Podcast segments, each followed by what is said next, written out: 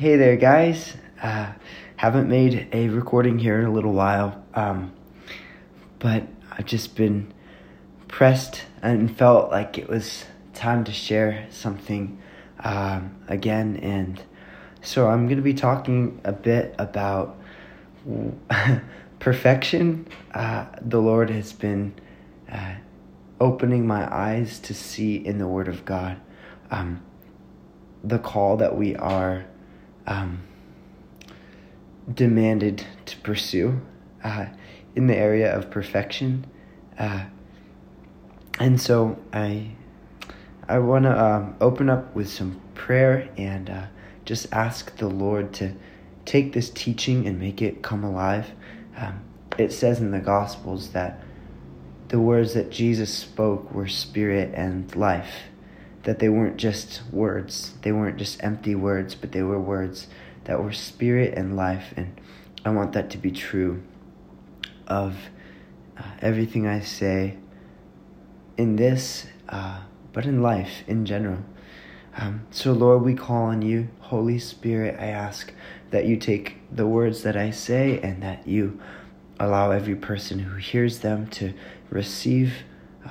Uh, in the name of Jesus, I just speak life to every hearer. Uh, give them ears to hear in Jesus' name. And yeah, bless our hearts with your word. Let your word sink deep into our hearts and let it spring up into everlasting, abundant fruit uh, in your kingdom. Uh, we bless you, Father, and thank you uh, for your grace and for your love. You're so rich in mercy and you're so abundant in your love towards your people. Uh, thank you, Jesus. Amen. so, the first verse I want to share is from Matthew chapter 5. It's Matthew chapter 5, 48. And it simply says this It says, Therefore, you shall be perfect just as your Father in heaven is perfect. And that is a pretty challenging statement. if you, you if you think about that. uh, so just as much as God the Father in heaven is perfect, that's how perfect we are commanded by Jesus to be. Uh, that is pretty crazy because that's absolutely impossible for a person in their own strength to do. And I love I love that because that is the essence of the gospel is that which is impossible with men is possible with God and he's able to do uh, everything he said in his word, he's able to perform. It's impossible for us in our own strength to perform the word of God, but through the Holy Spirit, who is God himself, he is the one who empowers us to live the word um, and to speak the word. So that's the call. We're called to be perfect as God is perfect. Uh, the area where this is coming from, the context uh, is Matthew chapter 5, which is the Sermon on the Mount. And uh, a lot of the Sermon on the Mount is showcasing just the righteousness of God and his his character uh, and how his you know in the Old Testament the law was more of an outward thing, but Jesus talks a ton about the heart. Um, says if you look at a woman to lust for you've committed adultery with her in your heart. Um, other verses uh, like that talking about the heart. Um, and so he's talking about a perfect righteousness. And that kind of leads into leads into this next verse. So that's for the sake of time because this is I've got a lot to say, and I can tell this is going long, so hopefully it doesn't go too long. All right, one second.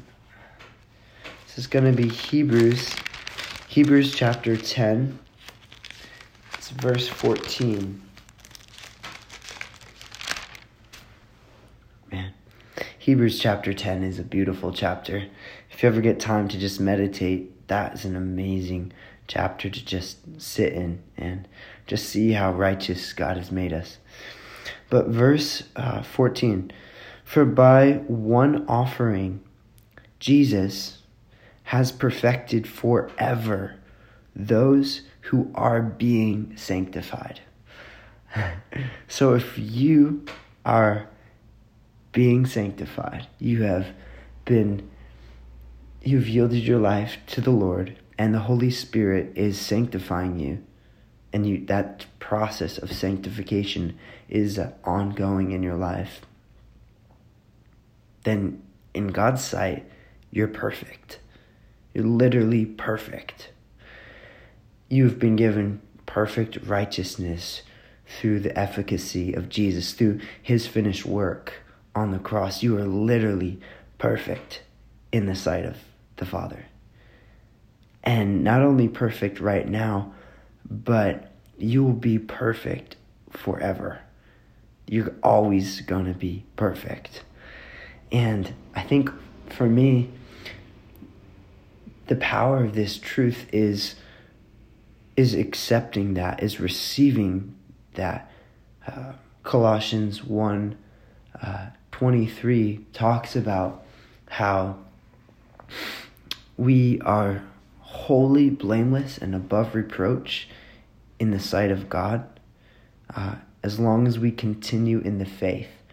So there's this continuing to be in the faith, which is that process of being sanctified. As long as you're open to being sanctified and you're staying within the faith, then you're perfect.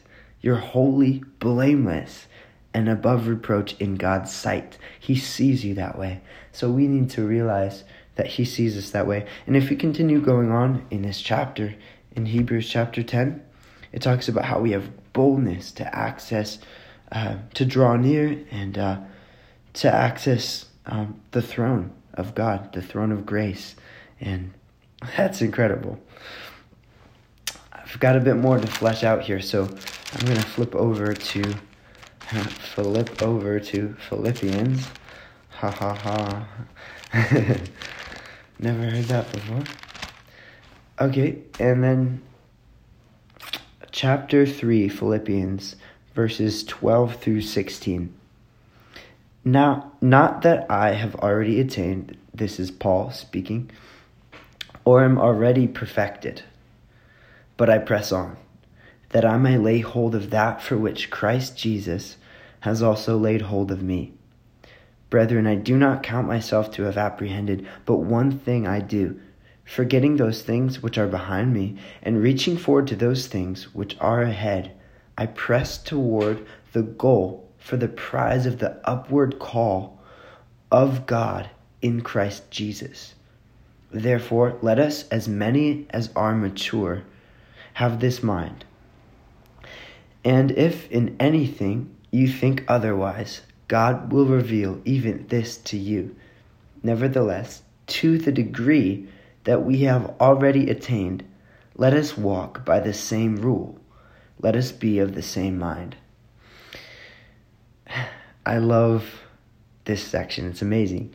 You see Paul saying, okay, I'm not yet there. I'm not literally perfect right now at the time that he wrote that. But he said, but I'm not, I'm going to press on. I'm going to forget the things which are behind me, and I'm going after this thing. And he says that he's pressing on towards the prize, towards the upward call that God has called him to in Jesus Christ. Could it be that the call that he's seeking after is literally being sinlessly perfect?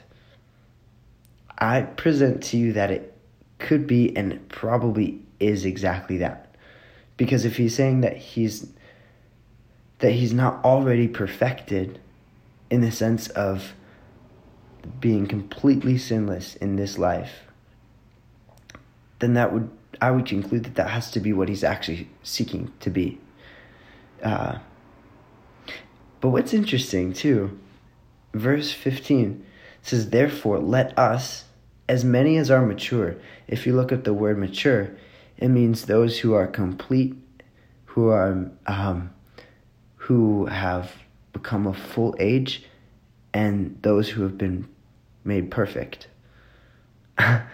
so it's in a sense he's saying I'm not literally perfect, and yet I am.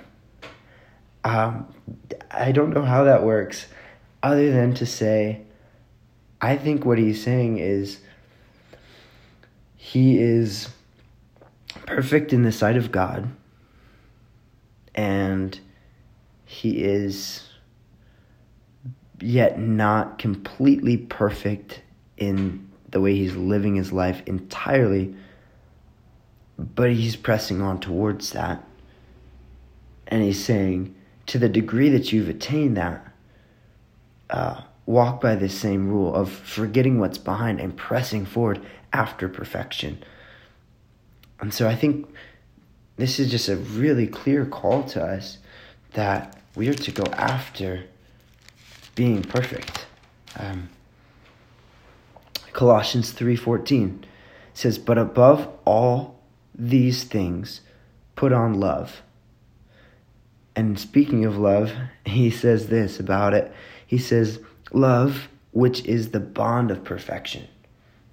In other places it says, Jesus said it, and so did Paul, and it's all throughout the New Testament, is that uh, love is the fulfillment of the law. The law is God's perfect, righteous standard. So if love fulfills it, if you're living in love, out of love, you you're not going to do any harm to your neighbor. You're you're not going to break the commandments towards God or people if it's love. And so I think that's that's the biggest call that we are to pursue as we're pursuing to be holy as the heavenly Father, our Father, is holy that we're pursuing to become just a person who lives constantly from a place of pure love for God and pure love for other people. And I think our love that it it can be perfectly pure. But we should acknowledge with Paul as he was saying in Philippians that at least for most of us, probably all of us, we we're not perfect yet. Our love isn't completely absolutely 100% pure. But I think I think it can be. And I think that's that's what we should aim after. Um, scripture seems to be compelling us to that.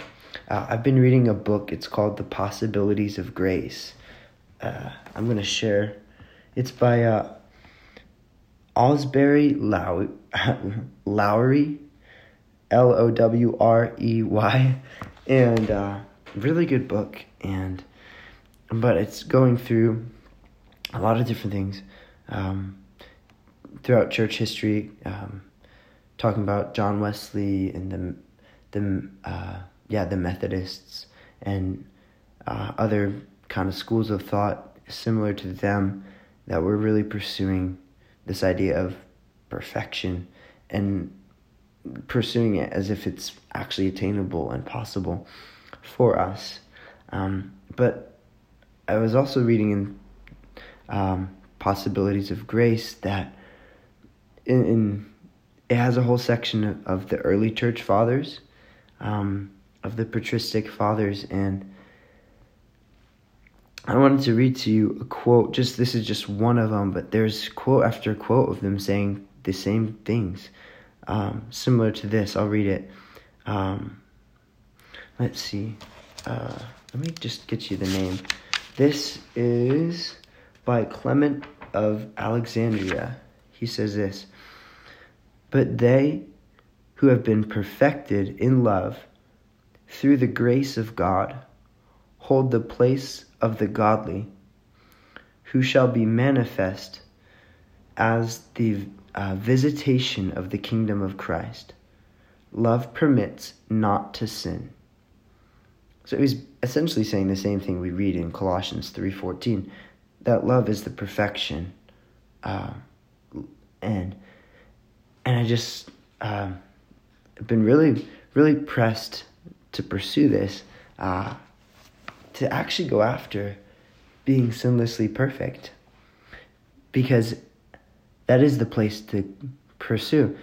Maybe I'll never actually get there, but Jesus did. And why can't we? If we, being people filled with the Spirit of God, just as Jesus, who is God, was in a body, why, why couldn't we do the same? First John chapter 2 verse 6 says he who says he abides in him abides in Jesus ought himself also to walk just as he walked. So if Jesus walked that way, scripture is telling us we can. Will we ever? That's that's who knows. But we are absolutely called to this. Um, and then I'm just to end with this last section. Um, the Lord, when I woke up this morning, um, it just kind of flashed through my spirit. The Holy Spirit um, gave me this verse for the day, and I think it's only fitting that I share this uh, as a closing thought. So, 1 Thessalonians 5 23 and 24. Now may the God of peace himself sanctify you completely, and may your whole spirit, soul, and body be preserved blameless at the coming of our Lord Jesus Christ? He who calls you is faithful, who also will do it. That's amazing. So, verse 23, he says, May the God of peace himself. So, this is a work that God himself is doing. The God of peace May he himself sanctify, which I looked up the, the Greek word there for sanctify. It literally means to make holy, to purify, or to consecrate, um, and to make something to be holy. So he's going to make you holy. And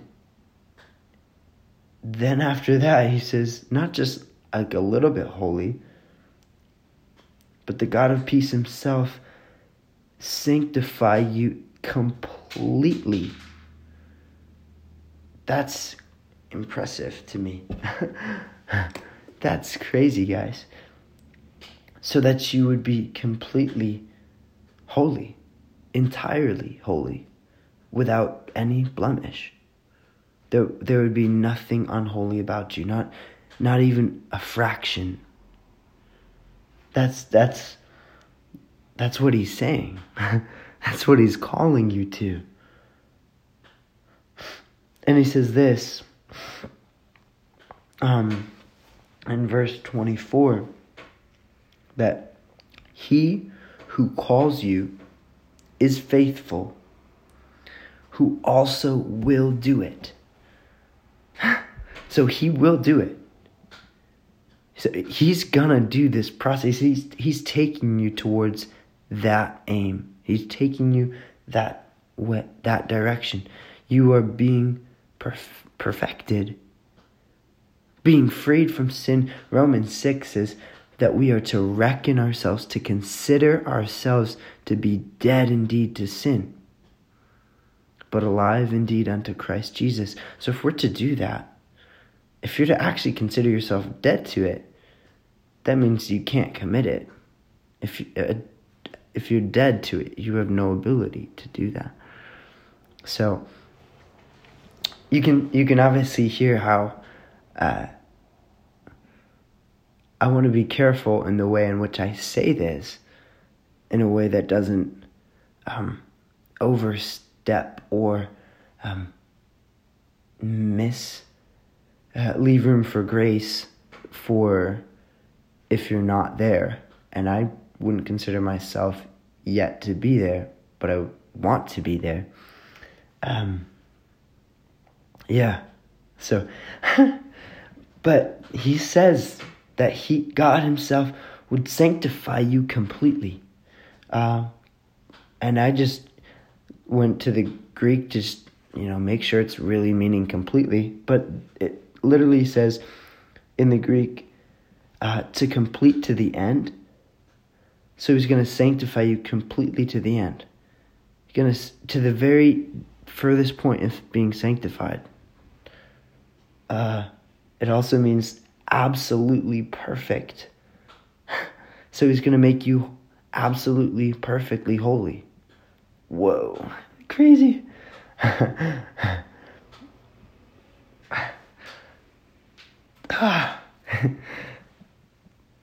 That's what we're called to, guys. We're called to be saints. Um, so many of us aware the identity that we're a sinner. But the Bible speaks of people who've been born again, uh, that they're new creatures, and that they used to be sinners, but no longer are they. Um, even though if you do stumble into sin, there's total grace and freedom um, found in the Lord. So, this is really long, but I hope this really stirs you and will press you on because perfection biblically is not only what we're called to, but it is possible. Who has actually attained it? Well, obviously Jesus did because he was he is the perfect one. But we can and we should seek for that. So my exhortation to you is simply just believe the Word of God. If God says that you are perfect, if you've been perfected forever, or Colossians uh, 1, I believe it's 23, it might be 21, it's right around there, or 22, uh, that says that you are wholly blameless and above reproach in God's sight just receive that and believe that. And out of that will flow um, a deeper level of perfection and love. And um, man, that is how we represent Jesus, is by being just like him. So let's pray and just yield to the Holy Spirit and just thank him for his love and turn our hearts to Him. So, Holy Spirit, we thank you that you live inside of believers, that you have made us perf- perfect, and that you are perfecting us, and that through you it is possible for us to be completely free from sin. I pray that you empower us to do that. Lord, I acknowledge myself not yet being there but I want to be, and I know that it is possible. Uh, Lord, would you make us just like Jesus? And would you cause our life to um, manifest Him? Holy Spirit, um, the world needs Him, and we, we want to be vessels through which uh, your glory is revealed. Uh, we bless your name, and Lord, let every person hearing the truth today. Uh, have an open heart to receive the, the word you've spoken uh, and just be empowered by truth because you said in your word that truth, when we know it intimately, would set us free. So, Lord, if it's not setting us free, it can't be truth. So, Lord, I pray that this truth would absolutely set every listener totally free because you said in your word in Romans 6 that we are free from sin. So thank you, Jesus. And uh, we just worship you in holiness tonight. And we bless you. We praise you. You are a good, good Father. And uh, we stand in awe of who you are and what you've done for us on the cross. In Jesus' mighty, precious name. Amen.